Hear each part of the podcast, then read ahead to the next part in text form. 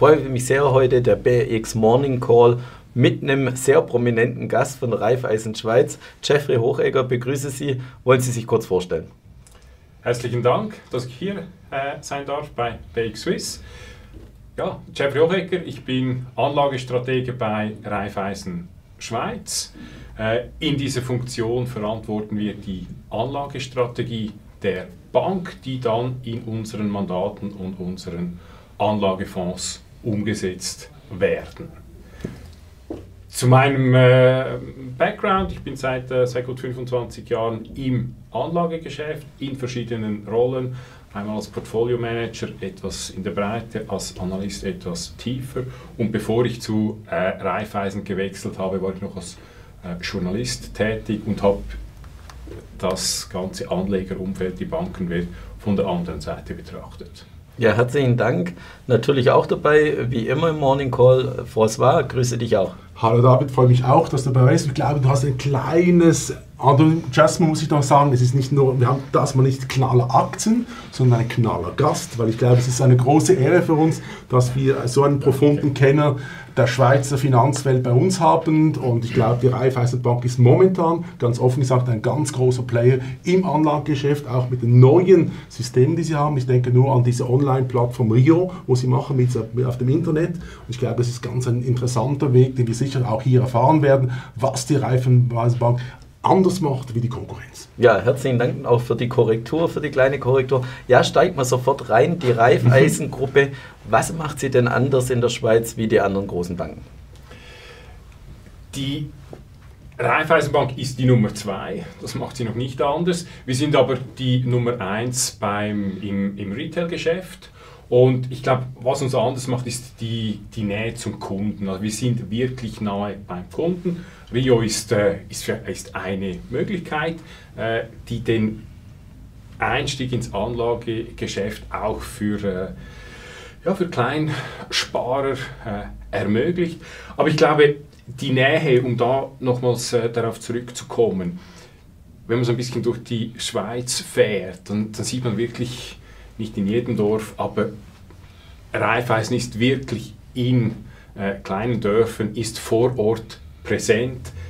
Ja, es sind äh, wahrscheinlich kaum ein Turnverein oder ein Volksfest, das nicht von Raiffeisen unterstützt wird.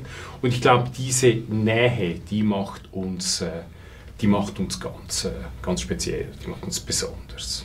Ja, und Sie sagten schon, die Nummer zwei, wenn man es auf die Schweiz weit sieht, von der Größe her, hat es den Markt sehr verändert, dass ähm, letztes Jahr dann die zwei Großen zusammengegangen sind?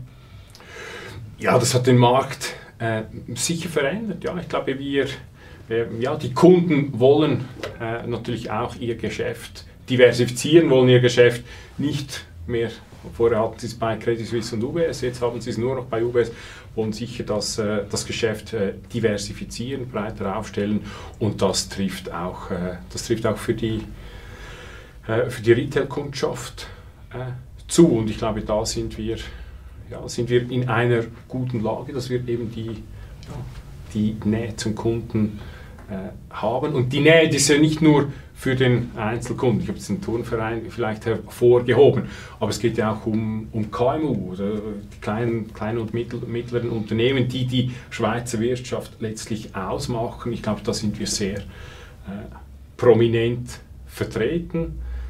Äh, wir, wir lancieren einen Einkaufsmanager-Index für KMUs und könnte man sich fragen, wieso machen wir das? Ja, weil wir es können, weil wir eben den Zugang zu, zu diesen Firmen haben. Ja, dann wollen wir die Märkte vielleicht auch noch etwas genauer anschauen. Wir zwei unterhalten uns jede Woche über ein BX-Musterportfolio, wo wir ausgewählte Titel drin haben. Und wenn wir den Markt vielleicht allgemein anschauen, letztes Jahr die Aktienmärkte natürlich sehr gut gelaufen, insbesondere auch die Tech-Titel dieses Jahr ja, verhalten gestartet oder noch auf, auf Beginn vom Jahresanfang. Gut, wir sind erst in der zweiten oder dritten Woche jetzt. Wie sehen Sie die Märkte insgesamt? Ja, wir sind zurzeit, wir sind ein bisschen vorsichtig, wir sind skeptisch und deshalb ein bisschen äh, defensiver aufgestellt. Äh, wenn man das auf die einzelnen Anlageklassen runterbricht, sind wir äh, Liquidität übergewichtet. Das gibt uns einen gewissen Handlungsspielraum, wenn äh, ja, wenn sich Chancen ergeben. Wir sind auch äh, bei Obligationen untergewichtet, äh, was aber vor allem auf ein starkes Untergewicht in hochverzinslichen Anleihen zurückzuführen ist. Wir haben das Gefühl, dass die Kreditaufschläge zurzeit nicht, äh, nicht attraktiv sind. Und vielleicht äh, in diesem Zusammenhang, wir haben Ende äh, vergangenen Jahres die Obligationenquote auch bei äh, qualitativ hochwertigen Anleihen etwas äh, reduziert, weil wir einfach November, Dezember eine sehr starke Zinsbewegung äh, hatten. Wir haben dann äh, etwas äh, Kapitalgewinn realisiert und das kürzerfristig investiert. Aufgrund der inversen Zinskurve haben wir also wir haben Laufzeitenrisiko reduziert und haben sogar etwas Rendite aufgestockt. Wenn man auf die Aktienseite geht, sind wir auch, äh, sind wir auch untergewichtet. Äh, außer in der Schweiz. Im Schweizer Markt sind wir übergewichtet. Wir haben das Gefühl, der Schweizer Markt, der ist, äh, Sie haben das letzte Jahr angesprochen, der ist natürlich das letzte Jahr zurückgeblieben.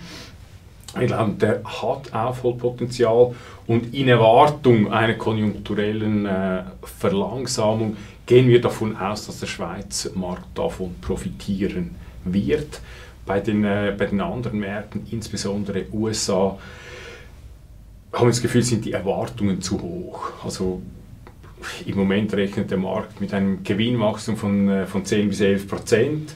Und wenn wir sehen, dass die, oder wenn wir erwarten, dass die Konjunktur sich verlangsamt, dann, dann sehen wir einfach nicht, wo dieses Gewinnwachstum herkommen soll. Es wird wahrscheinlich nicht von der Umsatzebene kommen und ob man im aktuellen Umfeld wirklich die Kosten derart reduzieren kann, dass man äh, diese Gewinnschätzungen erfüllt. Da, da glauben wir nicht, äh, nicht daran und deshalb sind wir in Aktien untergewichtet. Also auf der amerikanischen Seite der Markt eher schon etwas heiß gelaufen. Wenn wir vielleicht die Volatilität noch anschauen wollen, ja, letztes Jahr immer weiter zurückgekommen, die Märkte langsam gestiegen, dann kommt die Vola äh, meistens zurück. Gibt es da auch eine Meinung dazu, wie sie sich entwickelt? Nimmt sie zu? Ja, wenn man das Niveau betrachtet, wo wir jetzt sind, dann müsste sie fast äh, zunehmen. Sie, sie haben es äh, angesprochen, die Volatilität kommt laufend zurück. Jetzt ist natürlich ein bisschen die Frage, wie interpretiert man die, die Volatilität? Man kann sagen, es ist das, das Angstbarometer, das ist sehr niedrig. Das heißt, die Investoren haben keine Angst. Wir interpretieren es aber eher als Kontraindikator, dass die Märkte dazu tendieren, äh, ja, gierig zu werden, dass sie Angst haben, etwas zu verpassen. Und äh, ja, das kann natürlich länger anhalten, so haben wir das äh, im vergangenen Jahr äh, gesehen, aber ähm, ja, wir gehen davon aus, dass die Volatilität steigt an den, äh, an den Aktienmärkten, aber ich habe es vorher angesprochen, auch an den äh, Zinsmärkten. Wir haben schon wieder eine, eine satte Zinsbewegung gesehen seit Anfang Jahr. Also ich glaube, ja, man, man muss sich dieses Jahr und sicher noch in der ersten Jahreshälfte auf äh, stärkere Schwankungen einstellen. Ja, Herr Hochegger, Sie haben es gerade angesprochen, die Zinsen, vielleicht auch eine Frage an dich, Frosbar. Wir hatten das in den letzten Wochen auch schon immer mal äh, thematisiert.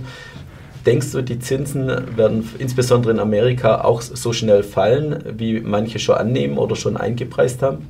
ist eine große Frage. Ich glaube, wir müssen zuerst mal mit der Schweiz anfangen. Das ist das Heimgebiet von der Raiffeisen, oder? Und da gehen wir davon aus, dass die SMB drei Zinsschritte nach unten machen wird in diesem Jahr von je 25 Basispunkten. Man sieht das ja auch an den Hypothekarzinssätzen, das ist die Stärke der Raiffeisenbank, oder? Und das ist etwas Interessantes passiert. In den letzten zwei Wochen sind erstmals wieder die Zinssätze bei den 5- und 10-jährigen Hypotheken 15 Basispunkte nach oben gegangen. Und man geht jetzt erstmals nicht mehr davon aus, dass wir drei Zinsschritte haben, nur noch zwei. Warum? Weil ja die EZB letzte Woche gesagt hat, dass sie nicht so schnell mit den Zinsen nach unten gehen will. Das heißt konkret, ich bin nicht ganz Ihrer Meinung und ich glaube, die Wirtschaft läuft relativ gut bis sehr gut. Man sieht das auch an den Lohninflationszahlen, die relativ stark beobachtet werden in Amerika, in der Schweiz weniger. Und man sieht da noch nicht dass überhaupt auch mit dieser Einwanderung, die wir haben, der Nettoeinwanderung in der Schweiz im letzten Jahr, dass sich hier etwas tut in Sachen Lohnniveaus. Das heißt konkret, normalerweise im Lehrbuch würde man sagen, dass wir eine Netteinwanderung von über 100.000 Leuten, dass dann bei gleichbleibendem Stellenangebot, dass dann das Lohnniveau runtergeht. In der Schweiz geht es eher nach oben, oder? Das heißt, wir haben eine Situation, die eigentlich nicht nach Lehrbuch geht und das heißt für mich auch, dass die Nationalbank eher zurückhaltender sein wird in Sachen Zinssenkung, auch weil sonst der Schweizer, äh, weil sonst der Schweizer Franken noch mehr in den, in den Griff der Spekulanten gerät, oder? Und ich glaube, was wir einfach sehen müssen, auch in Amerika ist, komme ich zum Schluss, ist, dass wenn ich jetzt das analysiert habe für eine andere Firma, ist das AMD als Beispiel, oder? das ist der Konkurrent von Nvidia, da hast du Umsatzwachstumsraten von 400 oder 500 Prozent innerhalb von fünf Jahren, auch wenn AMD nur die Nummer 2 gegenüber Nvidia ist. Das heißt konkret, wir haben immer noch einen extremen Nachfrageüberhang von den Konsumenten. Das heißt auch, dass hier die Preise natürlich hoch bleiben werden und dass wir nicht einen Druck haben auf der Inflationsseite, oder? Und das ist natürlich die große Frage, wie geht es weiter, was machen die Nationalbanken, oder? Also die EZB, die SMB und das FED, oder? Und ich bin der Meinung, dass wir momentan die FED auch nicht runtergeht mit den, mit den Zinsen, aber da gibt es eine politische Komponente. Und wir müssen davon ausgehen, dass wenn äh, Trump gewählt werden würde, dass dann natürlich die Wirtschaft noch mal stärker anläuft, oder? Und die Fed ist ja nicht pro Trump, sondern für Biden, oder? Und wenn man sieht, dass Biden wirklich nicht gewinnen wird, die nächste Wahl, also im 2024, dann wird die Fed aus politischen Gründen die Zinsen runternehmen. Nicht aus äh, wirtschaftlichen, sondern aus politischen Gründen, um die Wiederwahl von Biden zu, zu stimulieren. Oder? Ich glaube, wir müssen eines wissen, sehen, dass in diesem Jahr die Notenbanken mehr eine politische Rolle haben wie eine geldpolitische. Und ich gebe vielleicht das letzte Beispiel, wo wir schauen mit Credit Suisse und UBS. Ich meine, die ganze Geschichte mit Credit Suisse und UBS, ich habe dieses Wochenende das Buch von, vom Chefredakteur Bilanz gelesen über die Credit Suisse, oder? Wie das gegangen ist, oder? Warum die Credit Suisse nicht vorher gerettet wurde. Das ist doch alles eine politische Komponente gewesen. Auch eine, warum die, der, die Schweizer Nationalbank nicht gesagt hat, komm, wir kaufen schon vorher die CS, oder? Und erst später, oder, hat ja die UBS die CS relativ billig bekommen, massiv unter dem Buch. Das ist natürlich eine juristische Angelegenheit jetzt vor den Gerichten in Amerika, Schweiz, Singapur, wo auch immer. Aber du musst eines sehen: Wir haben dieses Jahr Nationalbanken, die nicht wirtschaftlich reagieren, also wirtschaftspolitisch, sondern nur aus politischen Gründen. Oder? Und das finde ich relativ schlecht, oder? Weil das du jetzt auch in Amerika. Ich bin überzeugt, dass momentan das FED nicht die Zinsen so runternehmen, wie das ursprünglich angenommen wurde, weil unser lieber Freund oder lieber Bekannter oder was auch immer, Trump, hier große Chancen hat, jetzt die Wahlen zu gewinnen. Ja, und wenn wir insgesamt dann sehen, die Unsicherheiten sicher zunehmen, äh, zum einen die Unsicherheiten, wie es an der Zinsfront weitergeht, dann die Volatilität auch zunimmt, komme ich zur nächsten Frage. Wie sieht so ein Anlageprozess bei Ihnen im Haus aus? Also wie kommt man zu den Titeln, die man dann Kunden auch empfehlen kann? Also zu den Titeln äh, ist, ist das eine. Wir, wir kommen natürlich äh, bei uns im, im CIO-Office zuerst zur äh, taktischen Allokation, eben wie, wie gewichten wir das. Und wir versuchen ein möglichst umfangreiches Bild äh, herzustellen. Und das sind äh, wenn man das top-down betrachtet, sicher Makroeffekte.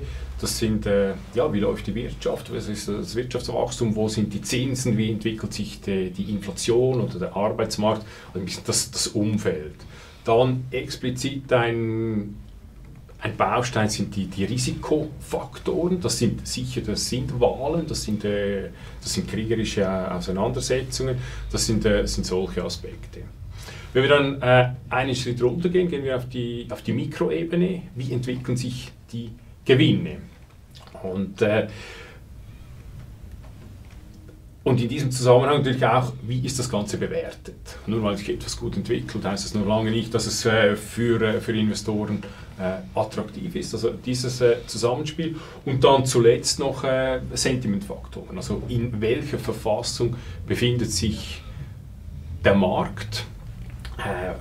Das, das, ist die Volatilität, die Sie angesprochen haben. Das sind Call-Put-Ratios, das sind äh, ganz andere Stimmungsfaktoren. Eben ist der Markt gierig und das ist natürlich da im Bereich äh, künstliche Intelligenz ist natürlich wahrscheinlich eine, eine gewisse Gier vorhanden. Und ob, äh, ja, schauen wir dann, wie lange diese 400-500% Wachstum, wie lange das nachhaltig ist und wie die Bewertungen da, äh, da drin spielen. Ich glaube, ja, das sind, ähm, sind ganz viele ja, Puzzleteile und da versuchen wir ein möglichst äh, umfangreiches Bild äh, zu machen und zuletzt dann obendrauf vielleicht noch die, die, technische Analyse, die ein bisschen das Timing ermöglichen soll. Eben ist, det, ist der Markt jetzt vielleicht überkauft oder überverkauft ähm, und lohnt sich ein Einstieg oder ein, ein Ausstieg.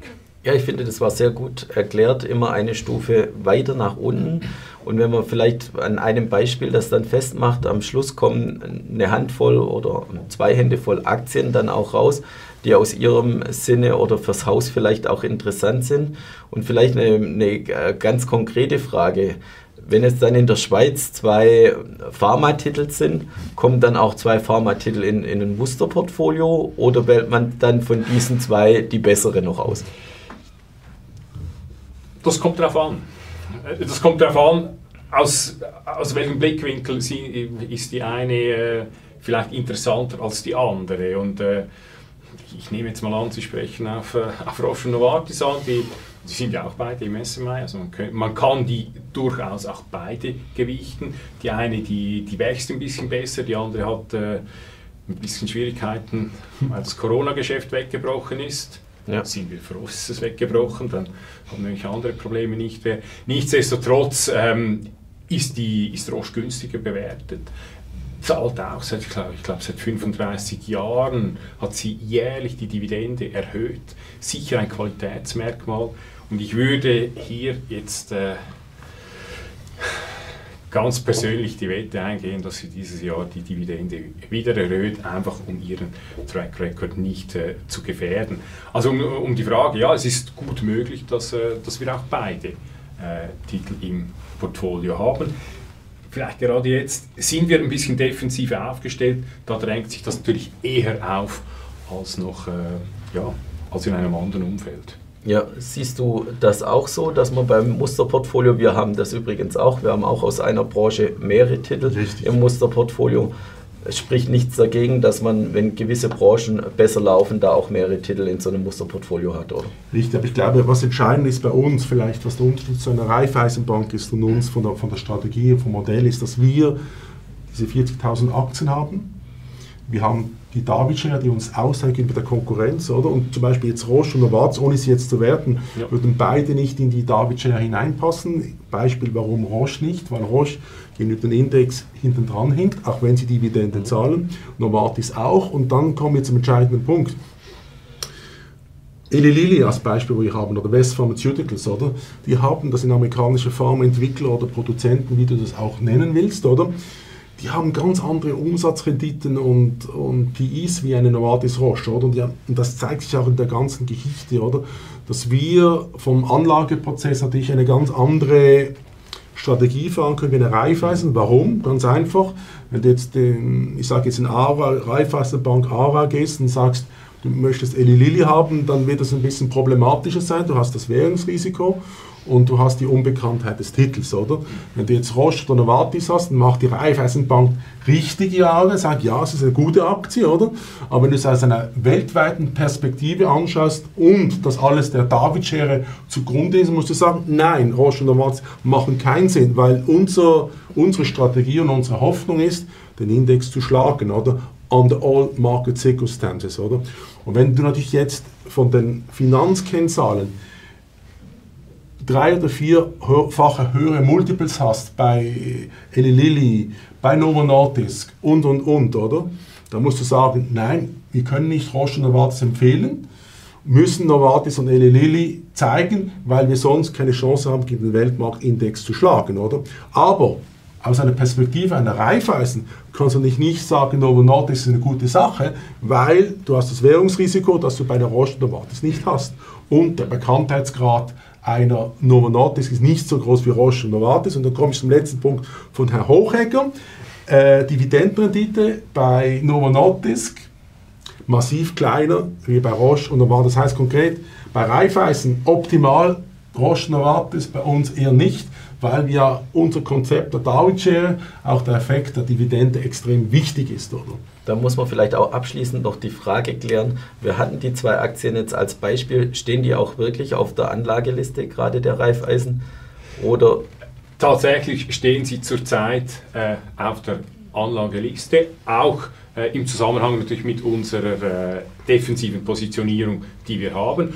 Und wenn man jetzt nur dieses Jahr die Entwicklung betrachtet, ja, ich meine, da ist, äh, sind Roche und Novartis schlagen den Index ganz klar. Also ähm, muss da schon auch ja, ein bisschen äh, Vorsicht walten lassen, einfach sagen, Eli Lilly ist äh, ähm, ist viel besser und wächst viel stärker. Ich glaube, es sind alles Weltmarktführer äh, in ihrem Bereich, haben ihre, ihre Berechtigung, haben natürlich ein anderes, äh, ein anderes Risikoprofil und wir tendieren natürlich dazu, ausländische Märkte über, äh, über Kollektivanlagen abzudecken, weil wir dann natürlich auch nicht äh, so nahe am Markt sind.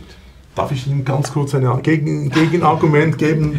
äh, Eli Lilly hat, glaube ich, 450 oder 500 Prozent gemacht in fünf Jahren. Ich glaube, Roche Novartis. Hm? Auf einen längeren Zeit, Zeitraum. Ja, genau, weil unsere Modelle, sage ich nach ganz offen, wir, wir, auch wenn wir für eine Börse arbeiten, oder, mhm. wo kurzfristige Geschäfte relativ einfach möglich sind, oder, ist es bei uns entscheidend, dass wir den langfristige Perspektive anschauen. Das heißt, bei uns ist ja der Vergleichsmaßstab 90 Tage, ein Jahr und fünf Jahre, oder? Weil wir schauen das immer, das Ziel bei uns ist immer, auf fünf Jahre das Unternehmen anzuschauen, hat es eine Mehrrendite gegenüber dem Index, ja oder nein. Wenn es das nicht hat, oder? Dann hat sie fast keine Chance überhaupt bei uns reinzukommen, oder? Weil wir können uns nur daraus definieren und aussagen, dass wir eine massive Mehrrendite gegenüber dem Index haben, oder? Mhm. Und das ist bisschen das, ein bisschen ein anderes Strategiemodell, oder? Und ich glaube, der letzte Punkt ist, bei der BX, ohne jetzt zu viel Werbung zu machen, kann natürlich relativ einfach und schnell, ich habe letzte gestern gesehen, wie viel Eli Lilly und Novo bei der BX gehandelt worden sind. Und das Verhältnis zwischen Eli Lilly, Novo und Roche und Novartis ist ein Verhältnis 50 zu 1 für die Ausländer, auch wenn es die Berner Börse ist. Da, also, da, hast du die Daten äh, genauer im Kopf als ich. Ich kann ja, es nicht so genau sagen. Ja, es muss so sein, weil Aber, David, es muss doch so sein. Das ist, deine, das ist ja deine Anforderung mich, dass ich da das Produkt kenne, oder? Und wenn ich das Produkt nicht kennen würde, wäre ich ja am falschen Ort, oder? Aber kommen wir vielleicht noch zu, zu meiner Abschlussfrage und auch noch zu meiner Lieblingsfrage, wenn wir schon einen Anlageprofi hier im Haus haben. Lieblingsfrage ist, ja, wie sieht die Asset Allocation ganz privat bei Ihnen aus?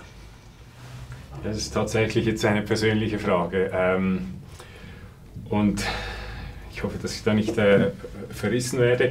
Aber nein, ich würde meine Strategie in verschiedene Gefäße unterteilen. Es ist sicher ein Gefäß, ich nenne es jetzt mal Altersvorsorge, Pensionskasse und dritte Säule, wo einfach regelmäßig einbezahlt wird, um gleichzeitig äh, Steuern zu sparen.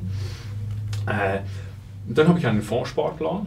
Ich finde es eine super Sache, wenn man einfach jeden Monat einen Teil äh, oder für einen bestimmten Betrag investiert. Man kauft mal ein bisschen höher, mal ein bisschen tiefer, aber in der langen Frist äh, profitiert man vom Aufwärtstrend. Man hat damit die Möglichkeit, Emotionen auszuschalten. Ich weiß, ich weiß schon, wann sie gekauft werden im Monat, aber es ist mir dann, dann egal, weil eben über die Frist kaufe ich äh, immer, immer dazu.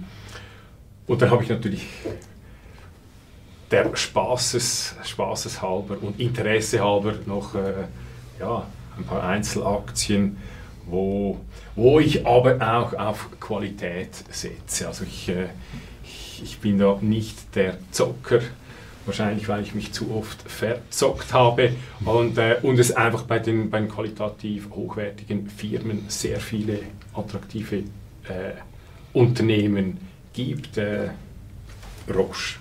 Roche habe ich auch, auch selber und werde ich auch, sage ich immer, die werde ich wahrscheinlich nie verkaufen, sondern vererben. Ähm, dann habe ich aber auch äh, VAT oder Geberit oder, oder SAP.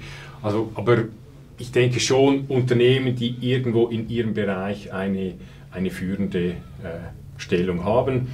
Äh, ich möchte da auch trotz allem, trotz Kursschwankungen länger dabei bleiben, äh, weil für mich, wenn ich eine Aktie kaufe, dann kaufe ich nicht nur eine Aktie, sondern ich kaufe einen Teil des Unternehmens. Und äh, ja, ein Unternehmer, der schaut auch nicht jeden Tag, wie ist seine Firma bewertet. Und, und das ist ein bisschen mein, ja, meine Anlage. Also auf, Philosophie. Auf der Aktienseite, also klar auch Buy and Hold Anleger und, und konservativ, was ja sicher auf lange Frist ähm, ein, ein guter Ansatz ist und nicht, nicht falsch sein kann. Bis jetzt hat es sich ausbezahlt, ja. Das hört sich doch sehr gut an. Ganz kurz noch eine Ergänzung, Herr Horecker.